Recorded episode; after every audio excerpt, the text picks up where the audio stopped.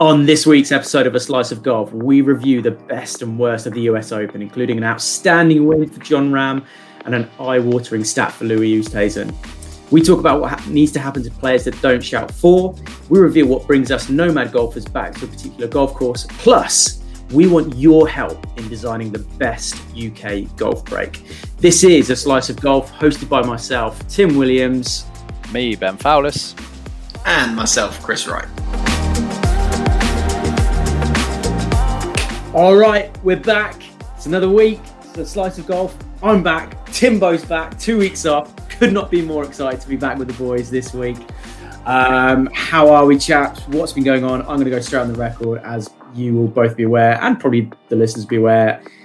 Not a lot of golf from me for the last 2 weeks because, I've just been on holiday, basically. Benno, let's come to you first, pal. Any stories to tell from your game? Yeah, I mean, played on Saturday, went to the driving range Thursday. It went really, really well to the point that, we've spoken about it before, make it a purposeful practice session. I still had 10 minutes left on the clock because at North Greenwich it's done by the hour. I take my time when I'm there, so I must have had 40 balls remaining. And I kind of was like, no, actually, I think I'm done. So just kind of left it. I'd done everything I'd wanted to do, achieved everything I wanted, went really, really well. And then played on Saturday, played a brand new course that I never played before. Oh, actually, but before I'd got there, kind of made the decision to get the driver fixed. So we'd spoken about getting a new driver or fixing the current shaft, what would be a better decision. Started looking into getting a new driver. Just getting the booking to get the fitting is a bit of a task as it is, because the place I want to go, that they're pretty busy because obviously golf's had a boom, and then the turnaround is between 3 and 8 weeks to get a brand new driver. So I was like, well, that's 4 weeks to get in for a fitting, another 3 to 8 weeks after that. I'm just going to err on the side of caution and say it would be 12 weeks until I could get my new stick. So I thought that's the whole of summer golf gone. Went to go that. That's in for being fixed. So hopefully we'll get the disco stick back soon. Played a brand new golf club between me and just me and one other, me and a uni mate. I'm not going to lie, it was a very, very social round. It's a good friend of mine I've not seen in a while. Went to uni with him. We did not stop talking the whole way round. So there was very little concentration. There was a lot of crap, some outstanding golf, and a golf course that I definitely want to go back to. Really fun. Tight little course. It's called Epping Golf Club or Epping Golf Course, depending on where you Google it and what your sat nav says. It's par 68. So this is, that kind of suggests quite short. Now, it's kind of the course that we've been talking about, wanting to go and play a lot recently. It's a 5,400-yard course. We typically don't play anything south of 6.5. So it's short, really, really short. The longest hole on the course was just over 400 yards. They've got one par 5. Okay. All right. There was one par 3, which was about 80 yards. There was a par 4, which I managed to drive the green and obviously left the eagle putt short of about 240 yards. It's a really interesting course. I was about to make a really shit joke there. Tiny little area. They've not got loads and loads of space, but it's the type of course you walked off there and it was like, today I was asked to hit every type of shot. It was uphill, it was downhill, it was dogleg left, there was right, there was water, there was long grass, short grass. The tee boxes were immaculate. The greens were in really good condition. The members were all pretty happy. It wasn't busy, so we weren't backed up on the course, which was really nice to experience. We've not had that in a while. This is like the old barn style clubhouse looks good. Yeah, so it was really kind of small. Kind of a small little club, and I think everyone kind of knew each other down there, so the atmosphere was really good. And I had a quick look on their website beforehand, and I kind of wrote a few things down from their page, and I was like, this sounds, it just sounds really, really good. It sounds like a really well-run club. So it says, a family-run venue built and designed by golfers for golfers to use every club in the bag. Now, you could very easily not take driver, all right? It's just not necessary out there. one or two holes you might think, all right, I'm playing well, let's play it. But other than that, I would agree with that. They host free beginner lessons twice a week at the club, and there are no stuffy rules or dress code. We very much look forward to seeing you. That's a direct quote. I thought that sounds really good. Sounds really new age. Sounds very 21st century, which we quite like to see. And then the final bit as well, which I was like, that sounds good as well. It said families, well-behaved dogs, and mobile phones are welcome. We live in the tech age. I use a mobile phone on the course, and well, I flipping love dogs. So I was like, that's pretty good. So 27 £27 green fee, peak time at weekend. Oh, nice. We speak about kind of our price point and when we play quite a lot and finding hidden gems, and I think that definitely falls into that category. Nice. So if anyone does have the opportunity to go out there, I will be visiting it again. I would say if you are learning the game of golf, it would be a brilliant place to go and play because it's not long, so you don't need to take driver, but it's not wide and open the whole way around. There's a few holes where you've got a bit of room, but there's quite a few tight holes that are going to require lots of different shots, and you're going to have to learn to play different shots. So on that, I'm looking at the scorecard right now, doing some, because you want to go straight to the heart of the matter. So I'm looking at the scorecard, and the stroke index 1 is the fifth hole, which not really sure how the T system works on this scorecard, but okay, let's just go with it. It's around 300. It's about a 330-yard par 4. Not usually a measurement you'd kind of expect to see given stroke index 1 on the golf course. What was going on there? Something interesting? It's just narrow. It's uphill and narrow, but in actual fact, so we were playing off the yellows because my friend is off 28. I think he's still very, very new to the game. So I was like, yeah, play yellow. I saw how short it was. I was like, I want to play off the whites, but we'll play off the yellows. First time both playing there. And we walked to the tee box and there was only a white and a red tee. We're like, that's a bit odd. Maybe they just left it. Well, we teed off from the whites just thinking, we'd not seen it. I dispatched one into the trees. He hit one like 10 yards to the right, straight into a bush. We were like, shit. Reload, 3 off the tee. We went up to catch up with our second balls and stumbled across the yellow tees. We were like, oh, lovely. Okay, so free reload for both them. It's literally 100 yards shorter off the yellows. Yes. Yeah, how does this work? So wait a minute. I'm going to just take the opportunity to interject again. Apologies. No. So I'm reading this. If I'm reading this right, the white tees is 345 yards. Yeah. Red tees, which I'm still assuming that's ladies' tees. Is that fair? Okay. Yeah. That's 326 yards and a par 4. Yellow tees, 242 yards and a par 4. Yeah. What? I don't know. I saw the red tee and Justin questioned that as well. He was like, what does that mean? And I just said to him, I just assume that it would be a par 5 for the ladies. But does it say it on the scorecard there or no? Well, red is par 4 still. Yeah, I mean that's the hole where I drove the green, hit a driver. Can you imagine playing in a mixed tournament and as a female stepping up, playing off the red tees, going, "Hang on a minute, I've got to play," because I've seen some courses where it's like the red tees are always next to the yellow tees, and we talk about how that's not fair in a competition. Can you imagine being in this one? You got an extra 100 yards as the female. So I've just added it all up. So basically off the red tees, the ladies' tees, it's a total yardage of 5,032 yards, par 68. Now, if you're playing off the yellows, it's still a par 68, but it's less 4,881 yards. What is going on?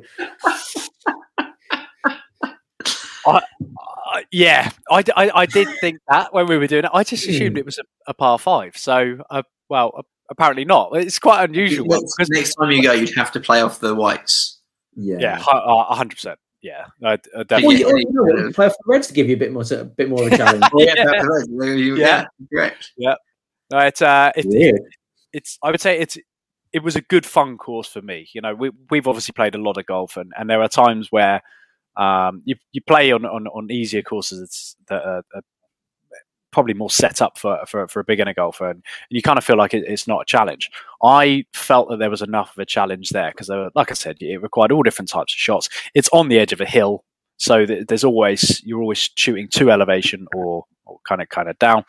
And it was, for me, particularly the back nine, it was the epitome of post-lesson inconsistent golf, because I went double, birdie, double, double, double, double, birdie, birdie, par. So on the back nine, bogey. On the back nine, I didn't have a single par.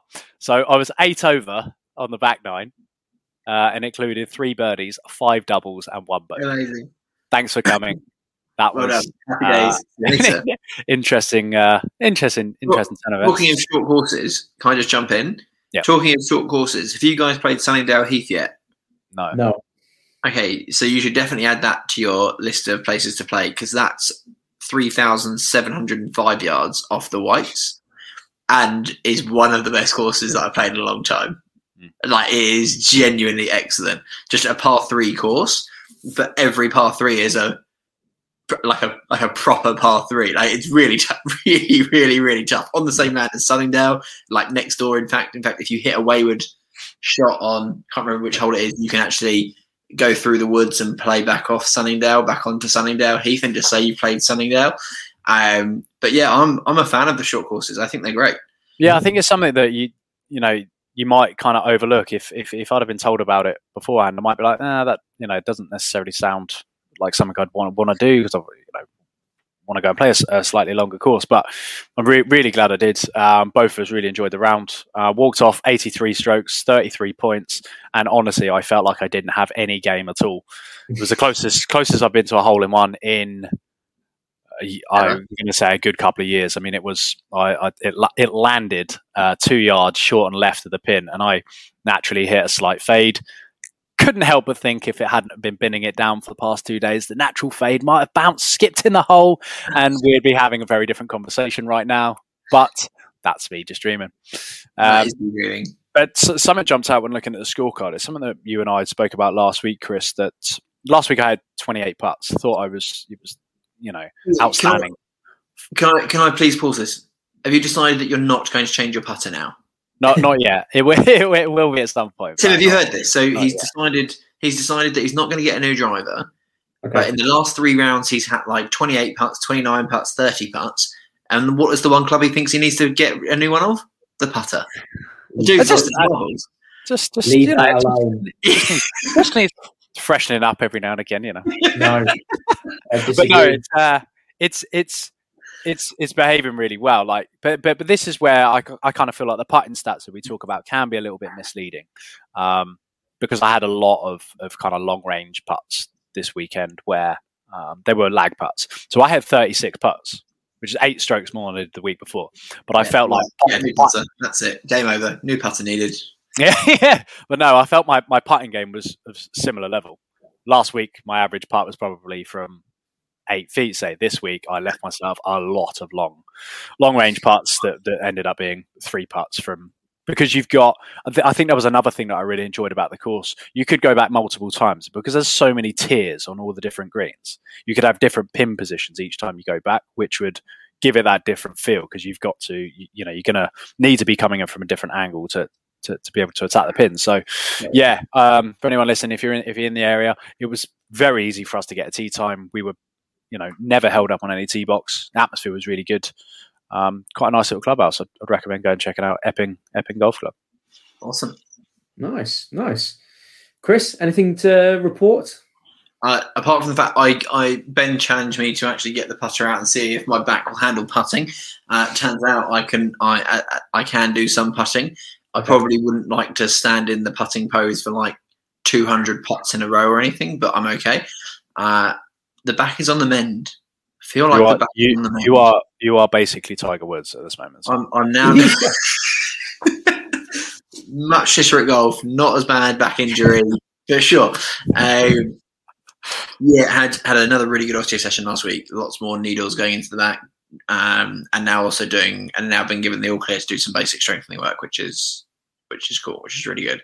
So obviously no golf for me yet, but excited. I reckon. Not this weekend. I might. He said you could try doing some chipping, and some little kind of around the green stuff. which I might be tempted to go and do depending on what the weather's like over the weekend, and then probably the week after for moving into some gentle stuff, full swing stuff, maybe. Yeah, maybe.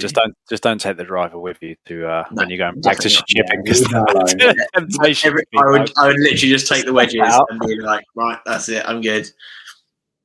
Nice. Well, needless to say, after 2 weeks off, I am chomping at the bit to get back into it. However, I will certainly, I think, be in that position where you go back to the range for the first time after a little bit of time off. I'm pretty sure the first two shots I hit will be thin knives, because that's just generally what always happens to me after a bit of time. Not hitting. So, I'll be expecting that one. But something else I've been thinking about. Now, we have ourselves a trip abroad in, where are we now? About 4 months' time, as it stands. Now, obviously, foreign travel right now, very difficult to do. Lots of complications. Add in the red, amber, green fiascos, blah, blah, blah, the number of tests you've got to get. I'm kind of, just starting to think, well, maybe we just kind of, maybe we rethink our kind of strategy of going abroad to kind of have our annual kind of, it's like our end of season championships, which normally we do abroad. Okay. So what I'm thinking is, and if you're listening or if you're, connected on the socials to A Slice of Golf or Sunday Red, if we were going to go somewhere in the UK, okay, I'm going to lay down to you the requirements of said trip. Now, generally speaking, it's 4 rounds minimum. Okay, that's generally. Can I just interject really quickly? Yeah, jump in. If you're listening to this, me and Ben are as clueless as what you are, because I have no idea where Tim's going with this, by the way. So brilliant. me and Ben, are also sat here going, okay, what's happening here? We've now just changed our trip that I was really looking forward to. But okay, great. Now let's go. No, I'm not saying we haven't cancelled yet. What I'm asking is, if we, let's say we did pull the plug on it and decide we need to go for a UK-based tour, okay. Yeah. So normally the requirements for our end of year finals are it's 4 rounds normally, consecutive days. Ideally, we'd play 4 different courses, but if worse comes to worse, 3, fine. But I want to play it has to be 3 or more courses for the 4 rounds. Needs to be somewhere which is obviously very nice, very pleasant. Scenery, kind of.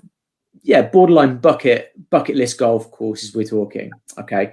Now, I'm going to put one challenge out to everyone that's listening or everyone that's connected on Sunday Red. I'm also going to put a little mini challenge out to the boys to come back with next week.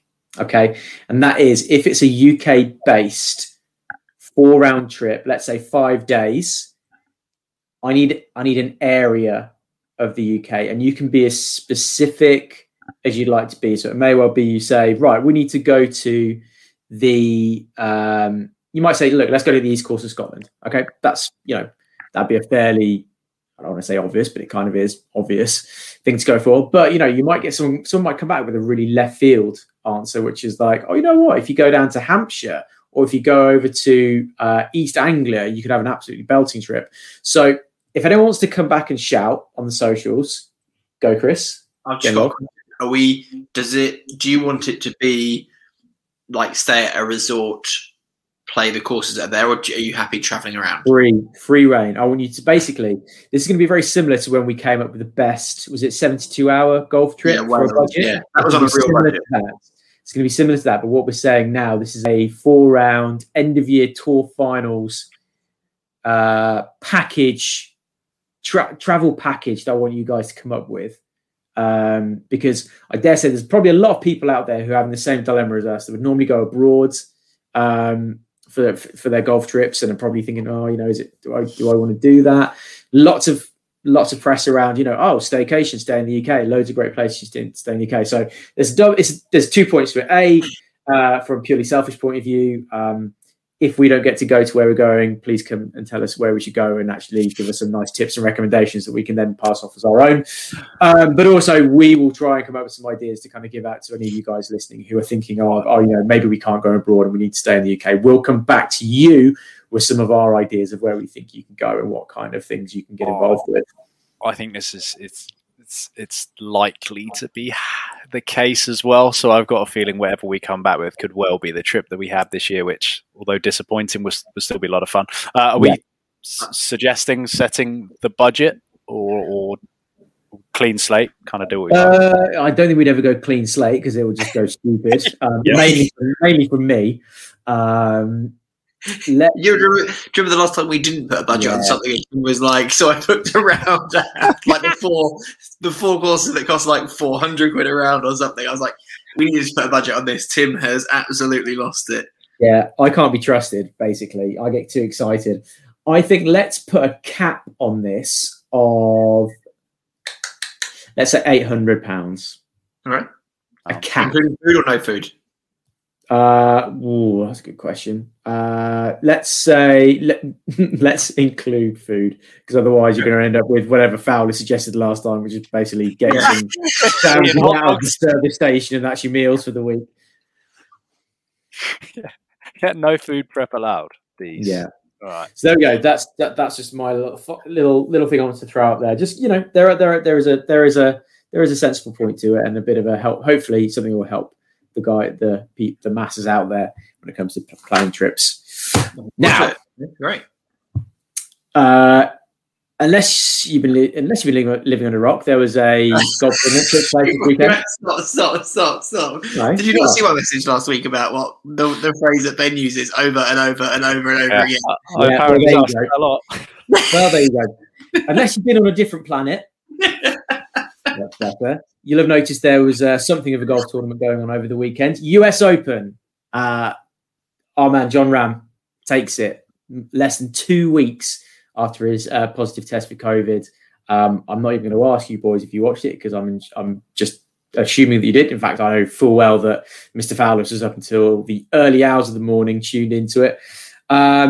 Chris, I'm going to come to you first. Let's just go for it. Let's go for a review. Let's do serious reviews. Let's do not so serious reviews, because there are some slightly more comical things I want to talk about. But let's come to you first. What did you take away from it? Just absolutely buzzing for Jon Rahm. Yeah. Just to lead off with, couldn't be happier when he drained the putt on 17 in the first. And it's not like I always love like eight clutch putts. I think are always great, right? But they're even better when not only is it not a straight putt, but you're aiming it at a right angle away from the hole, and you're just watching the camera view from behind. You just watch the ball going, and it's tracking, and you're like, "That's in, that's going in," and then you can see him having that same thought, and then you get the fist pump, and you're like, "Okay, he's on." And then I thought he'd screwed it up on 18 when he put it into the bunker. Yeah. And then does a very, very similar putt on 18. And I was just like, this is excellent. This is fantastic. I'll be honest. I thought, I'll be super honest on this. I thought, when he put it in the bunker on the 18th, I was like, trouble. It could be trouble. Yeah. His resulting bunker shot, that's when I actually thought, that's the shot I thought he'd mucked it up on. Because he left himself so much to do with the bunker shot. Yeah, but I figured he'd done that so that he didn't put it into the water. Yeah. Was my guess. Yeah. He was just going to take par and accept a two-putt, take par and hope that the score post is going to be enough. And it just, that final putt was outrageous. A mate of mine, I was kind of in discussion with a friend of mine who lives in the States kind of the whole time. And he sent me a message at, I think Rahm had just putted out on 12. And he said, Rahm's going to win this because he's the only one at the moment not having a wobble. He was the best player on the course. Everything looked to be going well. And then I think Doherty said it on commentary. There's one moment in every champion's final round where you're like, it's theirs. And he said it was where Rahm hit his drive, snap hook. JT only half an hour earlier had put it out of bounds over the fence, but Jon Rahm's hit the fence, bounced in, and then he went on to make birdie. Yeah. Like 30 was like, and I thought that was the moment for him where you were like that kind of springboarded him on, whilst everyone else around him, you know, that leaderboard. I mean, I absolutely loved this tournament.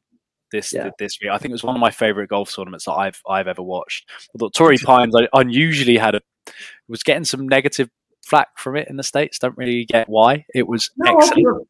Yeah, it was lovely, but it wasn't my favourite course. No, not beautiful, but it was set up. It was set up, I think, perfectly, and I think nothing more kind of screams that out than looking at the leaderboard, like the top 20 with 10 holes to play. It was the who's who of golf, and I think that's ultimately what you want in the majors, right? It's the best players competing for the biggest titles. Yeah, no, I think I 100%. I think that's. Again, what does Louis have to do? I mean, come on, like this, the dude going second again. No, I get it. I'm totally on your side there. I think the course was set up well, and you're right. Like it should be the top players should be the ones that are competing for it because, and that shows the level of the players, level of the game, level of the course. But I do agree with some of the. It just isn't the most aesthetically beautiful course out there, in my opinion. I think it's probably... Say that again, sorry, Tim. Yeah, it's not bad. I mean, you've got cliff-top views and it's a view of the Pacific Ocean. I mean, I think you're being a little bit hypercritical here. I mean, it's... Yeah, maybe. It's some of the places we play, I'll put it that way. I mean, it's 100% this. I mean, would I ever turn down a round there? No, absolutely not. Of course not. But I can understand where they're coming from in terms of, you know, there are more beautiful-looking courses, sure. What else... Bryson's meltdown on the back nine on Sunday, going from in contention to wherever he finished in four holes. He just, what did he do? He did like double, quad. Yeah. I think I've made it fairly clear I'm not his biggest fan, and I wasn't that upset with him. And to be honest, I think I'm sorry, Bryson, but you made yourself look like a dickhead all weekend. The amount of times that there was one time Doherty called him out for it straight. He was aiming, his feet were aiming directly at the crowd. And I think he was trying to just draw it back in. He hit it gun straight. Ball was clear. This is with driver. We talk about how fast Bryson hits the golf ball. Hit it straight towards the crowd, into the crowd. And he just looked down, picked up his tee and walked off. I just think that is just unforgivable. Just the foreshout. But yeah, that was my only negative for the weekend, really. Yeah, no, I think, so there's Bryson, then what else was going on? Good to see Rory doing some... Rory was something that I really wanted to talk about because it was so good to see him back. We really did see some of Rory's best golf. And it just, I wrote two names down and I thought if they could putt really flipping well, they'd be dangerous. And the chances are Rahm would not have been hoisting the trophy. And that was Colin Morikawa and Rory McIlroy. Because that was just a few putts where you're like, no, that. Do you want to quickly do our picks from last week, Ben? Yeah, go on, mate. So I had, who did I have to win? Morikawa and Rahm. So, yeah, great. We've got Ramo in there. Morikawa just had a bad first day. Mm. Honestly, like, you look at the rest of his scoring and you're like, the other three rounds, I'm like, that's title winning. Whatever happened on first day, he hit four over. I was just like, that's put you in a really bad position, but from there he seems to start playing some decent golf. And you're right, like his putting is just what has been. With his ball striking as good as what it is, because even though we talk about Justin Thomas, number two in ball striking, and obviously is absolute world class. I still think Morikawa is a level above. When you watch him play, me and another lad we were talking about the other day, he just doesn't seem to ever hit a bad iron shot. So you got to think if he's getting the ball in play off the tee, which he does. Yeah. And then he's hitting these unbelievable iron shots. He's not hitting many chips because he doesn't miss many greens. Yeah. You think if he were to, I know it's easier said than done, get on that putting green and practice like crazy, you kind of feel like he'd run away with a lot of golf tournaments. Yeah. And I think he will in the future. Mm. And I know golf isn't quite as easy as that, as we all know. But another one, kind of not in the same bracket, but kind of come through as if you talk about the three of Morikawa, Hovland. Disappointed to see Hovland pull out, particularly in those circumstances. But good to see Matty Wolff back. Matty Wolff quite open to talk about kind of the mental health struggles, but it's good to see him back. Kind of back up and playing well and hopefully enjoying his golf. Because the last thing you ever want to hear anyone talk about is them kind of struggling due to anything really. But then someone in the public eye and being a professional golfer, we all love golf and it's not very nice when golf becomes a dark place. But I can imagine when it's your living, it's not, even worse, I can imagine. Yeah. Kind of other strange thing of the weekend, did you see McKenzie Hughes' ball get stuck in the tree? Can't say I've ever seen that before. I have seen that before, but no, I did not see it at the weekend, no. Par 3, tugged it. Yeah, have a look. Tugged it off the tee. What hole? I think it's 11. Okay. I think it was the hard. I think. Which day? We were talking about the hardest hole on the course yesterday. He hit it towards the tree. Snaphook clipped the tree, bounced, hit the path, bounced straight back up into the tree, and then typical American fashion, you've got the chance of shake that tree, shake that tree. Ludicrous. Had to take a drop. One of the more unusual drops I think I've seen, because you could look up, you could see his ball, but he couldn't do anything about it. It wouldn't naturally fall. Another odd thing that I noticed from the weekend, as you can probably tell, I watched a lot of golf this weekend. Good. So many flag sticks being hit. Never seen anything like it. Yeah, I thought that. Sergio's one was painful yet quite amusing. Just he wasn't that far out, was he? But chips on, hits the pin, just rolls all the way back down to his feet. I was just like, this is brutal. What a game. The thing is with his as well, it hit high enough up the flag, which had the flag not been there, it would have flown a few feet past, one bounce, check, and would have landed a few inches from the hole, probably. I see Brooks hit a couple. And then Rory's, where was it from? 280, 270, 3-wood, 5-wood, whatever it was. Caught it on the fly. That was an absolute rocket. Talking of Rory's purple gears. What are we thinking? Are we yes or no? Go on, Tim. You are the gears man. Yeah, we had a bit of a chat about this the weekend, didn't we? I don't think he was the worst offender of the weekend. Sure. On the Garms front. If I was him and I was looking at some of the outfits that Nike putting together for a few of their other athletes, I would be asking some questions. I'll be honest with you, because Tommy Fleetwood's scripts for the US were really, really lovely. To be honest, Matty Wolff had some nice stuff on. I don't know if it's just like he obviously, what I assume happens is McIlroy has that specific range is purely basically for him. Which, to be honest, that alone actually makes it quite cool. Because they're not awful Garms. I mean, purple was just a bit of it felt like a bit of a throwback, didn't it? Like it was, yeah, I mean, it's not Matt Kuchar, but I mean, it's just not what would I wear it? Maybe not, but then I don't get then paid. You're not being paid millions of money to wear it, so there we go. There's something that I thought when looking at him, I think I said it to you, he doesn't wear bad clothes.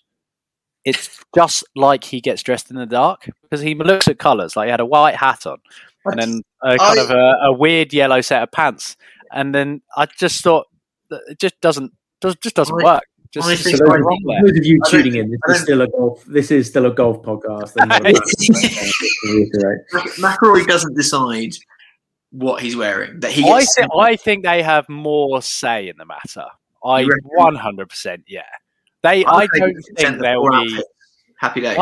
I don't think they'll be given them. I think they're going to get a choice of like, right, this is what we're thinking, and then the player will go. Yes. Exactly. When are they going to do that? I don't know. When they're flying on their private jets, I think they've probably got a few hours to kill.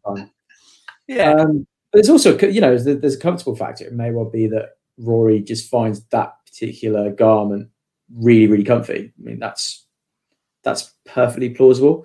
Maybe that's a psychological aspect. He's trying to put off his opposition. So when they turn up on the tee, they look down like, what the fuck are you wearing? Jesus. Yeah, sure. I mean, I will say that Spieth's polo yesterday was a step too far for me. Like the kind of electric pink and white sort of okay, frayed Fresno kind of effect was, I mean, look, I'm all for spicy gears, but I mean, even I was watching that being like, blimey, if I was playing in that, I think I'd find that quite off-putting.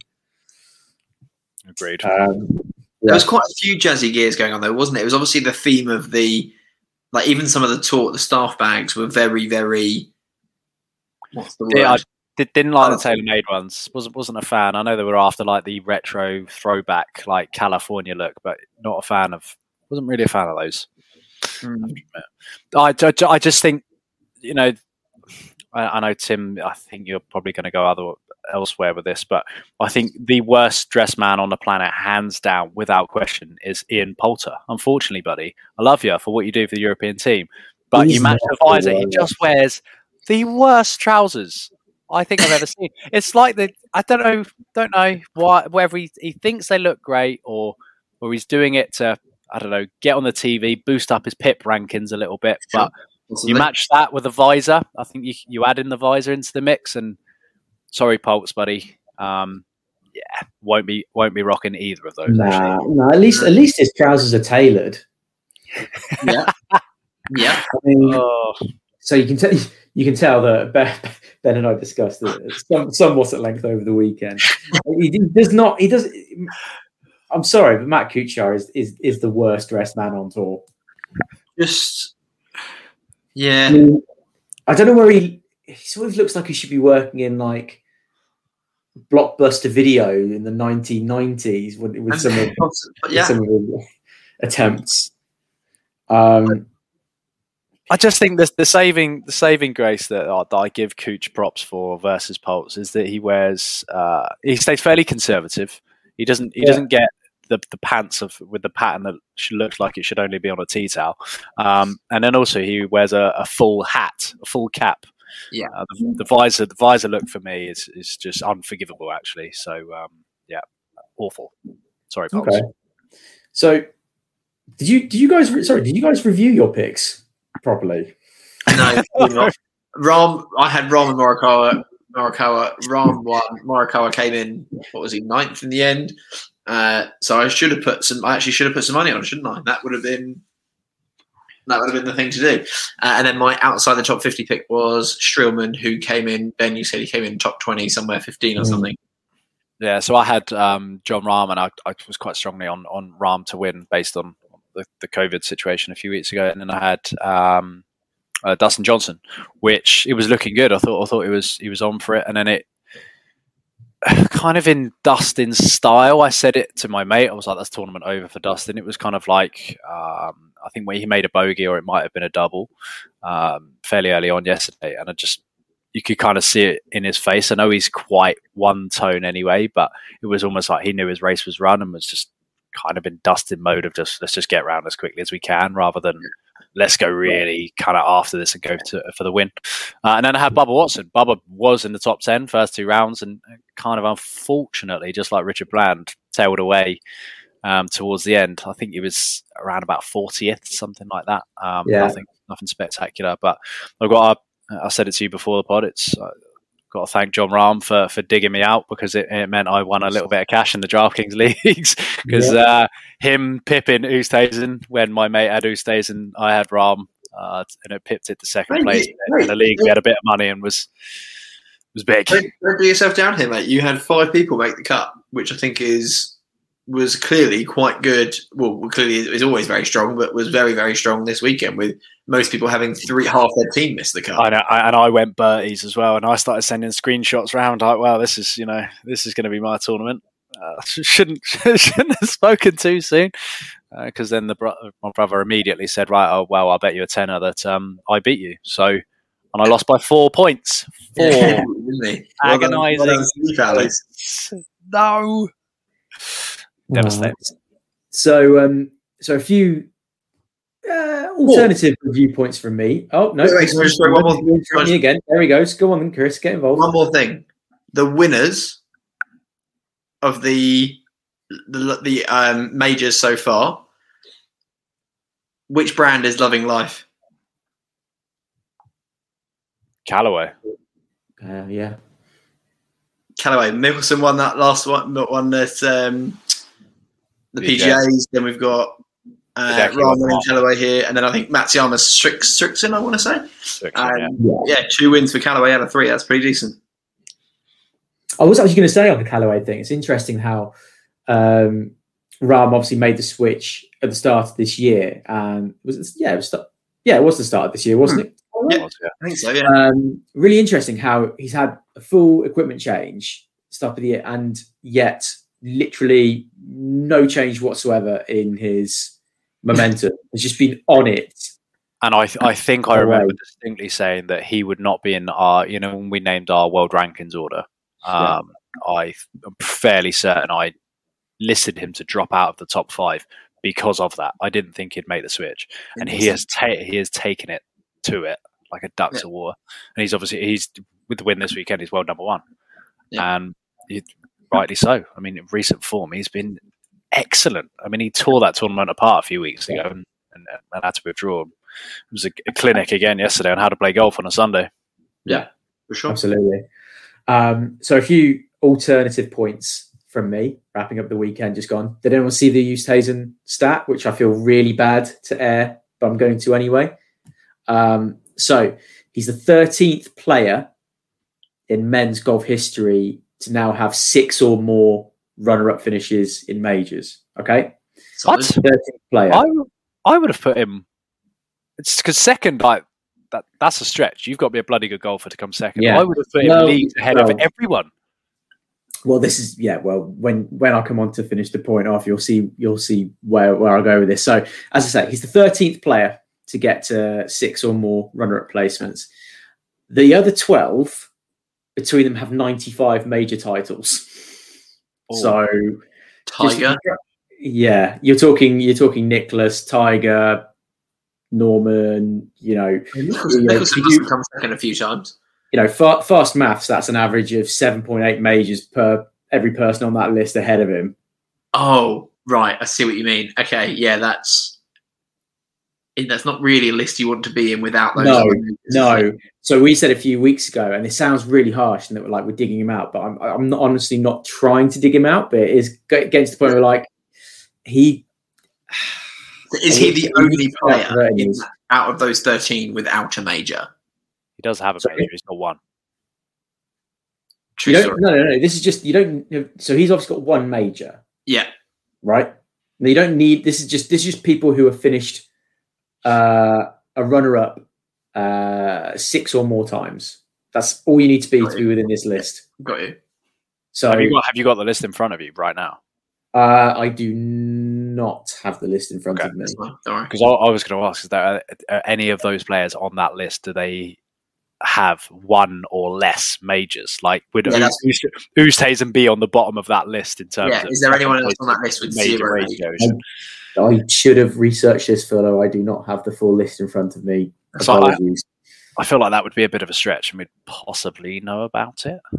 But again, I think just the humility of the man and the grace of him walking off, knowing he had lost and kind of congratulating Rahm. And Oosthuizen just oozes class, doesn't he? He just comes across as a really good bloke. That's good pun.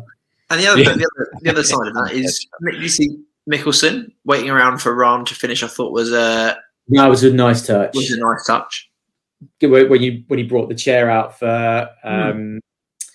Ramsworth and Kidd, that was a very nice touch. Very, very nice.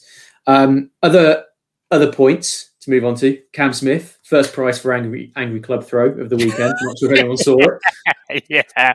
Anyone see it? Yeah. I did, yeah. Brilliant. Just a full-on, frustrated, good techers, good middle of the club for maximum distance and just fuck-offery. Absolutely pelted it away from him. So well done to him. Other thing, which I'm sure you've all seen. Did we all see the streaker on the 13th yesterday? Yeah. Solid golf swing. Just keep it out there. Yeah. Clearly must have had a few shandies to get himself really brave, the bravado to get out there and to swing the way he swung a club was quite impressive actually. And also really good takedown from the security guard. Really, I enjoyed that he evaded 2 that were on foot. Then the first one reared into view on the buggy to take it down. I particularly enjoyed that. But yeah, if anyone hasn't seen it, I don't really know what he was dressed in. I've literally got the picture in front of me, and I'm still not really deciphering what he was actually wearing. But I do have the picture in front of me. Yeah, it looks like a bit of a tank top and maybe a skirt. Anyway, he came onto the course, sort of gave it a bit of Bertie Big Ones, dropped a ball down, bit of a dance. Then, played what looked like something like, I don't know, a 7-iron. Lovely finish. Lovely finishing position. How do you get a golf club into a tournament? Well, maybe it was Cam Smith's. Yeah, it's fished out. There we go. Solved.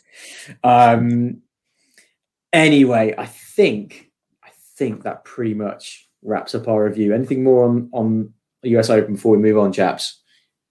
No, I just had one thing I said to my mate. It was three players you can really count on at the moment, and just should be the first three names in your DraftKings team when it comes to a major: Oosthuizen, Brooks, and Paul Casey. Paul Casey just seems to, never, I don't want to say never seems to challenge, but he just seems to be there or thereabouts. Just always seems to be on the TV on Sunday, which is usually a pretty good sign that he's putting together a good round. Need to say, didn't have any of those through my DraftKings team. Might be a different story if I had. But again, Brooks, crap last week, utter tosh. And yet this week, major, I think I might turn up this week. Who cares about majors? Was in with a shout. Yeah. Mental. Okay, so moving on. Kind of moving on, but coming back to something we touched on earlier.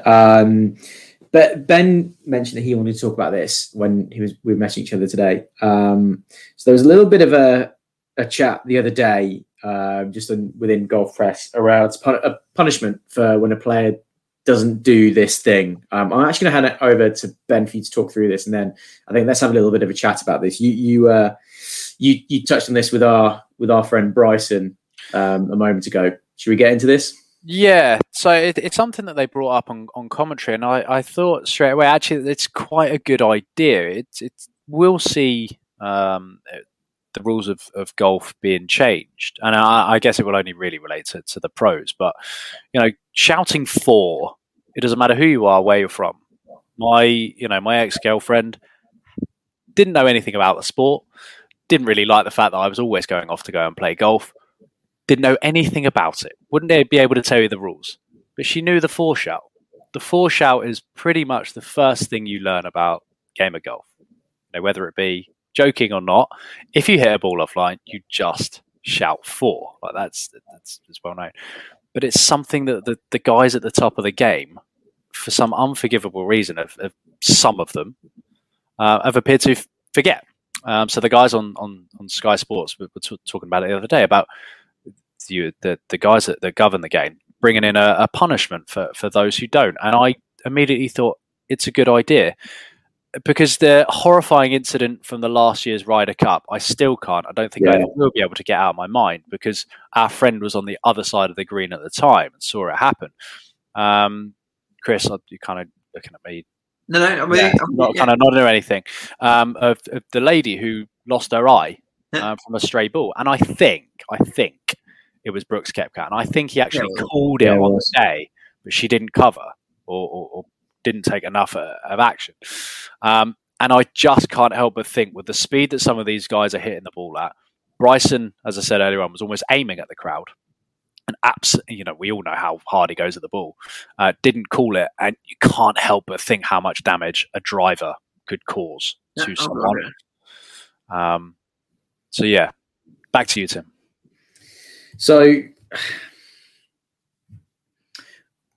I can't really go anywhere with this other than just to completely agree with you. I mean, I'm going to try and bring this back to the average hacker, because that's what we should be doing.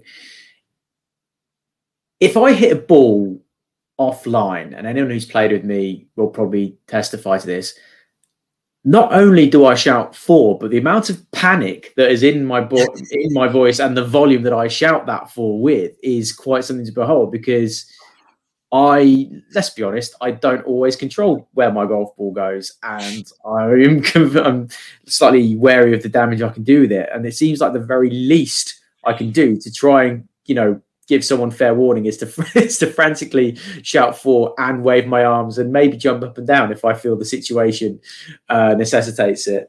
I don't know where you go with a punishment on it. Because there's also the panic, right? Like when I hit a ball towards two people walking on another fairway, the chances of me hitting them are actually quite low. Like there's actually quite a lot more space. There's still proper panic when I shout. I'm like, get out the fucking way! My ball is coming towards you. Like there is heart in mouth panic.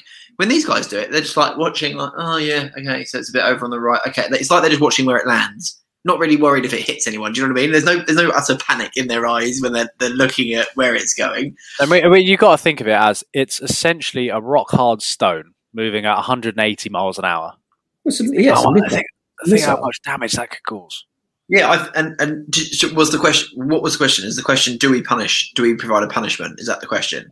Yeah, well, what do you think the punishment should be? Because they're talking about a punishment, and then we're kind of floating ideas around on what it could be. What do you think it could be and should be, if you think there should be one? I mean, what it would inevitably be if they did go around there would be fine. It would be a fine. What I think it should... I think it should be docked shots. Yeah, agreed. It has to be, because exactly as you say, all I think about when you see it in the professionals is that situation happened in the Ryder Cup, which was horrific. You are putting someone's life. That one person will come to watch you play for that day, and within one single moment, their life has been changed forever. Yeah. There is no excuse for you not to shout four. Like we spoke about with, I can't remember who it was, that the female 18-year-old golfer who's just started and had 80% of her career earnings wiped out with one fine. Yeah. I don't think fines, I agree with you. I think they probably will go fines, but I don't think that's the way to go. It won't stop it from happening. I think you get, as soon as you start docking shots, it's the classic, let's use a football analogy. If you really wanted to get rid of diving, you would just send people off. When it would be VAR checked it and it was a dive, you'd just send people off, and then everyone would stop doing it within 2 games because 12 people would get sent off. It would stop immediately. If they want to stop it, they dock shots. So you dock a fairly substantial amount of shots. Even if you dock 2 shots straight away for not shouting 4 if the ball's offline, I think people start taking notice very quickly. I think they really need to take action quite fast on this as well, because everyone watches the top tours, everyone watches the major. If you're into golf, you're going to see that. You watch Bryson do it, and the behaviours of the top players then trickles down to everyone else, right? Yes. It's the same across all sports. It's what they talk about, diving and spitting in the game of football, and all the crap that comes with footballers nowadays about the impact that has on kids who then grow up, and that's just the norm. And I think they have to do something pretty quick. For me personally, I think a 1-stroke penalty, this is what I wrote down, a 1-stroke penalty if your ball lands within 5 yards of the boundary fence with no call, or the boundary rope rather. So you think within 5 yards, because we've all hit shots where it's heading towards the rough, you head down there and you find out it's actually on a different course to bounced off in a different direction to what you thought. So, it's quite conceivable to think that a ball could land within 5 yards, bounce off into the fans. So I was kind of like, right, give the 5-yard buffer zone. The amount of cameras that are on the PGA Tour events nowadays, because we're talking about the PGA Tour, if the behaviour trickles down, you stamp it out there, it will stamp out in the rest of the game. There's enough cameras and referees that marshal every single match. There's enough marshals on the holes to mark where balls are, in which they can categorically say, that was in 5 yards of the boundary fence, punishment. And I think a 1-stroke penalty would very quickly nip that in the bud. Because imagine you lost. Bryson yesterday did it twice. Par 3, and then on the, I can't remember whether it was a 4 or 5 when he hit his driver. But imagine he'd be in contention. You get 2-stroke penalty, you're very quickly going to start shouting 4. Yeah, agreed. So that's why I think 1 stroke, I don't even think 1 stroke's enough. I think 2 strokes would very, very quickly, you just learn, and then everyone would just shout 4 at the slightest opportunity that's going towards someone. I'd rather you shout 4 and it end up not going near anyone in the crowd rather than not shouting 4 and it plummeting straight into them. Do you know what I mean? Bringing it back to us hackers, my mate, as I said, he's still fairly new to the game. He hit a bigger slice the other day, and because a lot of the holes follow each other, it went up and over the trees. We weren't really near anyone. And I called it. He hit it, but I screamed it. I screamed 4. He was like, what are you doing? There's no one over there. I said, yeah, but you can't guarantee that. And I said, I would rather call it and no one be there than us walk over there and see someone with a hole in their head. So, and this is the other point, right? You took responsibility in that and shouted, and you've already said there's marshals, there's referees, there's I also think there's an element of if you're on the tee box and you see someone balloon it off into the direction, you have a responsibility to shout it as well. Like the umpires, the referees, the marshals who are waiting, like no point just waving the fucking paddle, like shout, like scream, freaking that's way right for, like scream it. Don't worry about what the player thinks. They've hit the ball into the bloody crowd. Like shout it. I saw someone's again picking up, you know, the utter nonsense that filters through on social media. I saw a post about it and Bryson not calling it. And I saw someone saying, oh, yeah, but it's pointless because 300 yards away, you won't hear it. Now, that's utter tosh. 300 yards is not that far. And if I scream at the top of my voice, guarantee you're going to hear it. Right? People will take note. And even if you shout, even if you've not got a loud shout, someone a little bit further down will shout and everyone will just take evasive action. It's not... Well, also, if you shout it from the tee and it is, let's say, 300 yards away, yeah, okay, but even if it doesn't travel, your voice is going to travel the 250 yards, whatever it takes for a marshal up there to hear. I mean, there's enough marshals around, right, to kind of, I don't know, like I'm laughing, but it's kind of like, you know, duck and cover kind of situation that you shout out as soon as you hear anything. There literally is not an excuse. There is literally no excuse not to shout it. And I literally don't get it. I watched Bryson do it and he knew exactly where it was going. And I just don't, I could not put two and two together as to understand what the thought process was as to why he wouldn't shout it. But I've seen a similar situation happen where, I can't remember which tournament it was.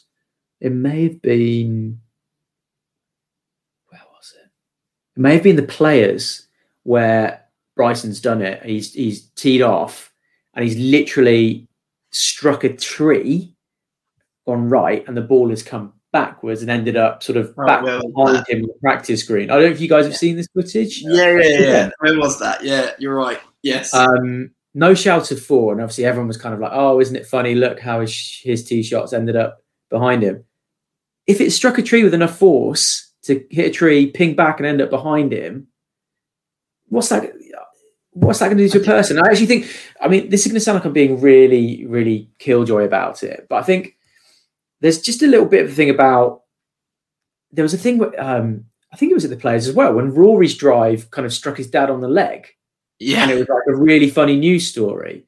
I think, to be honest, it sounds a bit over the top, but to be honest, I think we need to kind of stop this whole thing of, oh, look, someone's been hit with a golf ball. Isn't that funny? I think that probably needs to, we probably need to wind that in a little bit. Yeah. There's a few ways of solving this in terms of, obviously everyone shouts four, but also they just don't let the fans as close to the fairways. That's one, which in turn would make the golf course harder because then there's not as likely trampled down areas when golfers go awry. But I don't think they'll ever want to do that because people want to get close. But the thing that still, I think, gets me a little bit is it's not just Bryson that tees up aiming not down the fairway, right? Mm-hmm. There's been several moments where I'm looking at a player going, he's aiming over the crowd and the crowd are 150 yards away. I just think there's an element of, okay, if you're on a course, the course set up and you know that's going to happen, don't allow a crowd there. Don't allow a crowd to go down that front edge of the fairway if you know players are going to be teeing up, taking a tiger line over the top. It's just not worth the risk. And I know these are players that are not going to thin it at 10 yards, 6 feet high. I know they're not, but just don't risk it. The problem is you'd have with that is players are taking different lines now and they are aiming all over the place. You'd struggle to get fans in and around the holes anywhere near the landing zones in the middle of the fairway. Yeah, and exactly a line that Bryson takes is going to be very different to a line that Morikawa takes. Sure. So maybe there's a couple of things. I mean, maybe there's a part responsibility of a player. Look, if someone is going errant, they're going errant. There's not a lot you can do about it. But if a player is deliberately kind of shaping up and aiming at a line which could bring spectators into the line of their shot, I think it's their responsibility to actually say, no, I can't hit this shot until that line is clear. Yeah. Yeah. I mean, that sounds like a lot of obvious thing to say, but Yeah, no, I think you're right. I think the answer is yes. 2-shot penalty minimum for someone who doesn't shout for and it's offline. Don't just wait for that player who's hit it to say it. Their caddy could scream it. The marshal could scream it. Everyone needs to take responsibility for it. And finally, fans have to wear those beer hard hats. All fans must be wearing one of those to be able to spectate. Nice. I'm glad we finished on sensible outcomes. If you were, the playing partner at a professional event, that would be one way to shame your playing partner into calling it. Every time he went offline, if you belt out four because he doesn't or she doesn't, that would very quickly get them to change their ways, I think. I'm surprised someone hasn't mentioned something to Bryson because it's not his first offence in doing this. And maybe even do it when he hits it dead straight, like just for shits and giggles, just get wind him up. Yeah, because he clearly does get rattled by fans and people and things. So, and I know we are singling him out, and he's not the only person on the tour who does it, but he's probably the most high profile. Yeah. No, Matty Wolff had a couple this week as well. I saw Matt Wolff had a few this weekend. Just because I cannot make sense of it at all. Just doesn't make any sense. Yeah. Yes. Yeah. Anyway. Final section for this evening. Something we've actually wanted to talk about for a little bit. Now, as you know, we are all nomad golfers. We are not members anywhere. We play lots of different courses, and you know what? We play courses of, I think it's fair to say, varying, certainly from a cost point of view, varying scales. But what keeps us coming back to a particular golf course as nomads? I've had a few thoughts about this the last few weeks, but I thought it would be good to just bring it full circle and sort of actually wrap it up. Now, Ben obviously earlier spoke about Epping and how you just enjoyed the fact that it required you to hit all of your shots. So with that in mind, I'm going to come to Chris first. Chris, as a nomad golfer, what keeps you coming back to a particular golf course that, let's say, is open to all players? It's not a destination golf club, let's say. Yeah, and I think this came up a while ago. But I feel like, again, we've been playing this for ages, and I feel like we might have already spoken about it in parts. But I know Ben played a round of golf somewhere, and he was just saying like the service wasn't that great, but he would still, like, in terms of whoever welcomed them into the clubhouse or whatever at the reception desk, but would still go back. And this is kind of where it started from. Is that where we kind of started that conversation, Ben? Is that right? And I think you're right. However, a good customer experience can truly, like for me, truly make a day, a round of golf, whatever, and it will definitely encourage me to go back. For me, it just honestly just comes down to like what I'm going to put out in the bracket of value. Like, and it doesn't matter whether it's a 20 quid course, a 30 quid course, a 40 quid course, whatever. It's just, this is really simplifying it. Is the price of the green fee better value than what the course is, if that makes sense? Yeah, that was. And that ultimately, there are several courses that we play that I would say fall into that of it's a fun course, it's a well-kept course. We're paying, let's say, £30 to £35 for it, and I'd go, you know what, it's a £35 to £40 course, and that's where I go. I'll go back there over and over again. It's good value, but it doesn't For me, it doesn't matter what price bracket it fits in, as long as the course is. I'm being charged, in my mind, less than what the quality of the course is, if that makes sense. Yeah, sure, we spoke about it because there's the course that we all like, Clandon, that doesn't have a clubhouse. It has a hut. It's 25 quid or something, less than, I can't remember what it is now. Might have gone up after when they only allowed 2 balls. But again, 25 quid to play there, like genuinely, bargain. Like really? Yeah. I'd go back because it's good value. But so yeah, the clubhouse, and I do think being greeted with a smile and a hello is important. There is one course where I was not greeted with that, and I've not been back since. And it was an okay course. It was a good course, actually. Yeah, I kind of echo in. I wrote down five points, and one of them was, is the course interesting? The price point we pay, we can't ever expect Augusta. That is what it is. We, sure. So that's the way we play. But has it got a bit about it? Is it interesting? Have you got to play different shots? Tee boxes and greens for me, I can't really ever forgive for being bad. But I don't mind it being patchy in places if the course has got some unique, challenging aspects to it that make you go, oh, actually, that was quite a cool design, or I had to hit over water here, or I had to hit this dog leg. Like I was saying, the course we played this weekend, I thought was brilliant for that at £27. A big one for me, which again sort of touched upon with the course we played at the weekend, and it's an experience I had recently at a golf club. Is the atmosphere and kind of feeling of being appreciated for us being there by the members, because nomads are often, you look on social media and nomads are seen as this like outcast of like, you shouldn't have an official handicap, you're not a member of a club, and by extension of that I kind of feel not welcome at some golf clubs. But there was an experience I had recently at Wanstead Golf Club. I cannot recommend them enough for the way they greet their members. I thought it was excellent. Like, you walk in, the atmosphere on the patio was brilliant. Everyone there was having a good time. Everyone would greet you and ask how your round went, what you thought of the course. And then the guy who was working in the pro shop kind of introduced himself, introduced what you can expect on the course, showed us down to the first tee. And I think that little bit extra makes you go, actually, the course wasn't, that great, but the feeling of like, we want you to be part of our club. Welcome to our place. We know you're only here once, but enjoy it and then tell all your friends about it. I thought goes a long way, and that's, we've experienced the other end of that scale where you walk into a club and because you are a nomad, you are the outlier, and it's almost a case of, what are you doing in our golf club? Yeah, how dare you bring money to our golf club, you dick. Yeah. How dare you fill up our tee sheet. And that again, that was the feeling I got kind of when I went to, again, which left a really, really good impression on Epping, was really welcoming. All the members there were all kind of sat around, clearly enjoying each other's company, and people in the club shop were really nice. So, yeah. Yeah, very similar to the stuff I wrote down. First thing I wrote down was variety.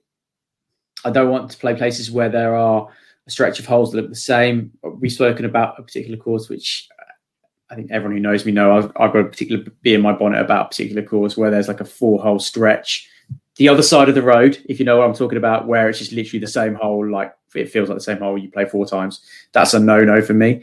And kind of linked to that, one thing that keeps me coming back to a particular course is if there is there's like a one really distinct hole, like one really distinct, like challenging hole. Oh, that's the club with that hole. Yeah. Oh, that's like, it may be prime example. Is it Wappit? No, not Wappit. Toot Hill. I see you guys playing, and there's always Toot Hill. I think it's the 12th or something at Toot Hill, which is the island green over water. Yeah, you'd say that it's that. There's a similar one. I've never played there, and I know that course if you show me that picture. Yeah, exactly. Yeah. Even for me, even at like Selsdon Park, the 17th hole is a tower. It's only about a 160-yard par 3, but it's so far uphill you've got to hit, and you literally cannot be short or long. So I think it's great when you say, "Oh, we're playing at this course that week." This weekend, you're like, oh, that's the one with that hole. That's a really key thing for me, which will always keep me coming back as an nomad golfer. Yeah. I wrote down half decent practice facilities, and what I mean by that is, look, it doesn't need to be like an amazing range. It doesn't need to be Pro Tracer. It doesn't need to be electric. It doesn't need to be like moan, but like have like a practice, have like a driving. Have a driving range. I mean, we talked about Red Libbets the other week about how our driving range experience there was, yes, there was a driving range, but you literally had to walk into the line of fire to go and collect some balls to go and hit. That's for me, sorry to dig them out, but that's not a half decent range setup. It just isn't, and that annoyed me a lot. Like, even if it's just some mats that you go and hit balls from, and you have to go and pay to get like a bucket of 40 balls from club shop, fine, no problem with that at all. Yeah. Just have some practice facilities which work. That's fine.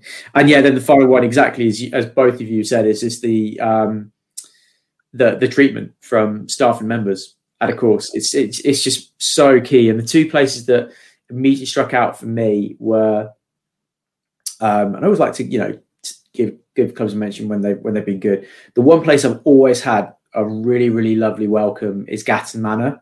I don't know if it's clearly not going to be the same guy who's been there every time, but it feels like every time I've been there, the guy that is behind the desk is so enthusiastic to see you. He's like, oh, did you have a good drive down? Do you need any coffee? Blah, blah, blah, pro shop that way. And, we're serving food from this time, just so you know, though, the greens have been playing a bit slow today. He literally could not give me more information. It's brilliant. And the other place I would have played there. Sorry? That doesn't happen enough. Yeah, it really doesn't. And the flip side of that, from a member's point of view, was we've only played there once. We played, it was ages ago. Played at a club called Shirley Park, which is down sort of Croydon way. And we were sort of, just on the practice screen beforehand. And I've rarely had an experience where members have been so, oh, have you guys just come down to play for the day? It's like, yeah, we're not members. We're just kind of trying to find a course we can play. And they actually felt like, oh, good on you sort of thing. And, telling us, oh, certain hole is going to be a tricky one, blah, blah, blah. But not to get the actual cold shoulder that I think I'm right in saying we actually, certainly in my experience, actually tend to get quite a lot when you go to a club and there are members there. There's one particular club, and I'm not going to mention it, where every time I've been there, you are made to feel such an outsider, and they don't really care that you're there. And if anything, they're a bit annoyed. They feel it feels like they're annoyed that you're there. Staff, both. Right. If they know you're not a member, you are made to feel very, very, very much an outsider. Yeah. I think that's a problem. I think the were those your points, Tim? Because I've got more stuff like that. Yeah, that's all me. So I'm totally with you. Service for me will cover up lots of the downfalls of a course. Yeah. Like if you have someone that actually is excited to see you they're not actually excited to see you. I appreciate that, but they're at least like, they give you a smile. They say hello. They they tell you where to go. They tell you what to do. It's just not difficult. Like it's just good customer service. Like it's not even customer service. It's just being a normal fucking human being. Like it's just say hello. It's just It really drives me nuts. Walking into somewhere and not getting a hello or whatever, or as you say, Tim, being made to feel like you're not welcome. I think there's just no excuse for that. And the people they are the face of that business, whoever they are what we remember from that club. And I think it always comes down to bad experiences are often the things we remember over the really good experiences, which is a shame, but that's just human nature. So I always remember the course that I went to where I was greeted by the person in the pro shop, and I was there as a guest of a member, and it was just didn't want to deal with me. Just didn't want me to be there. And I was just like, "You're going to help me out, or are you going to tell me where to go, or are you going to like what am I doing?" And it was just nothing. I was like, just won't go back. Yeah, like it's not interested. Tim, the course you were talking about not just now earlier about what the holes on the other side of the road. Yeah. This is actually a prime example of the opposite of what I was saying. I won't go back to places where the green fee is higher than the quality of the course. Yeah. And that is that, I'll say it because, and people will probably disagree with me. But Silvermere is for me an example of this at the moment. £47 for a green fee at Silvermere at the weekend. It's not a £47 course in my opinion. The holes on this side of the road, I think are very enjoyable. The 17th and 18th are those holes that you talk about, Tim, like those ones that the Instagrammable holes. Yeah. Is it a £47 green fee course? In my opinion, no. And clearly, most people disagree with me because they are rammed full week in, week out and printing money unbelievably there. So, but for me, in my opinion, it's not a £47 course, so I don't play there that often. Mm. In fact, I haven't played there this year. I won't have played there. I think the last time I played there was we played like in December, end of New Year's 20, whatever, a year and a half ago. That would have been the last time I played there. Same. Yeah, agree. I think the one that wins it personally for me is the I don't want to use the word Instagrammable, but it is basically it's the signature hole, and I think any course can have one. And I think it's really when there's one which you kind of in advance of playing it, and you say to the guys you're playing with, oh, we're going to play here, and it might be a Tuesday or Wednesday, or whatever. You spend, you've got that chat on the group about like, oh, how are you going to play that hole? And I love it. I just love that side of it when you're kind of like, oh, there's just, even if it's like on the start of the day, oh, if I could just play that one hole really well, that'd be satisfying. I don't think that's the one for me. I think there needs to be just one really distinct hole. That's what keeps me coming back. Okay, so summarise that. What keeps us coming back? Value, exciting. What, at least one exciting hole. Ben, you said variety. Yeah, has it got a bit about it? And please just smile at us when we say hello. I had two more. One that's not necessarily easily influenced by the club itself, but it's something that definitely leaves an impact on me, in particular our group, because we do like to enjoy ourselves when we're out there. Is our members and other people playing clearly having a good time? Or is it like quite a quiet, square, rigid, boring golf club where celebrating a birdie putt that's drained from 20 feet is kind of frowned upon? I think that would always... I love it when we're on a tee box. And even if I'm about to tee off and someone on a green somewhere close to us is like cheering, so just drained a monster putt. Yeah. I love it. Exactly. I'm like, go for it. Like, what? Yeah, I love hearing that. That's it. It puts you in a relaxed mindset, and it puts you, you always feel kind of welcome there. And that, again, had that at the weekend. I'm bigging up Epping big time at the moment, but that was what was going on. And then final one, a big selling point, but a good patio overlooking the 18th for a few beers in the sun. Must have patio. Must have nice little patio for a deck in. Lovely way to finish the round. Have a beer and watch people come in on the 18th. I think that always leaves a good impression. Yeah, for sure. Okay. Because we will be staying for a pint, so that will be... Oh, absolutely. And a club sandwich. Oh, yeah, club sandwich. Obviously. Got to have a club sandwich. You must have a good club sandwich. That's a non-negotiable when it comes to us. Right. I think we're probably about there for this week, chaps, unless there's any more to ramble on about. Otherwise, all good. Awesome. Guys, thanks as ever. Thanks very, very much for joining me. Thanks very much for listening, and we will see you all again next week. Catch you later. See you later, guys. Thanks so much for listening, guys. If you've enjoyed the show and our ramblings, please subscribe and also leave us a review from wherever you get your pods from. It massively helps us to grow the podcast and to put even more into the show. The episode is brought to you by Sunday Red Golf, the best golf club in the world. From everyone to the sublime, to the rubbish, the scratch, to the hacker, we welcome everyone.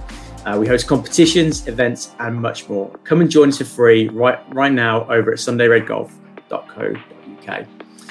A Slice of Golf is also brought to you by TourChamp. Do you want to settle once and for all who is the best golfer in your squad? TourChamp helps you host a year-long competition between you and your pals. Set yours up now for free by visiting tourchamp.co.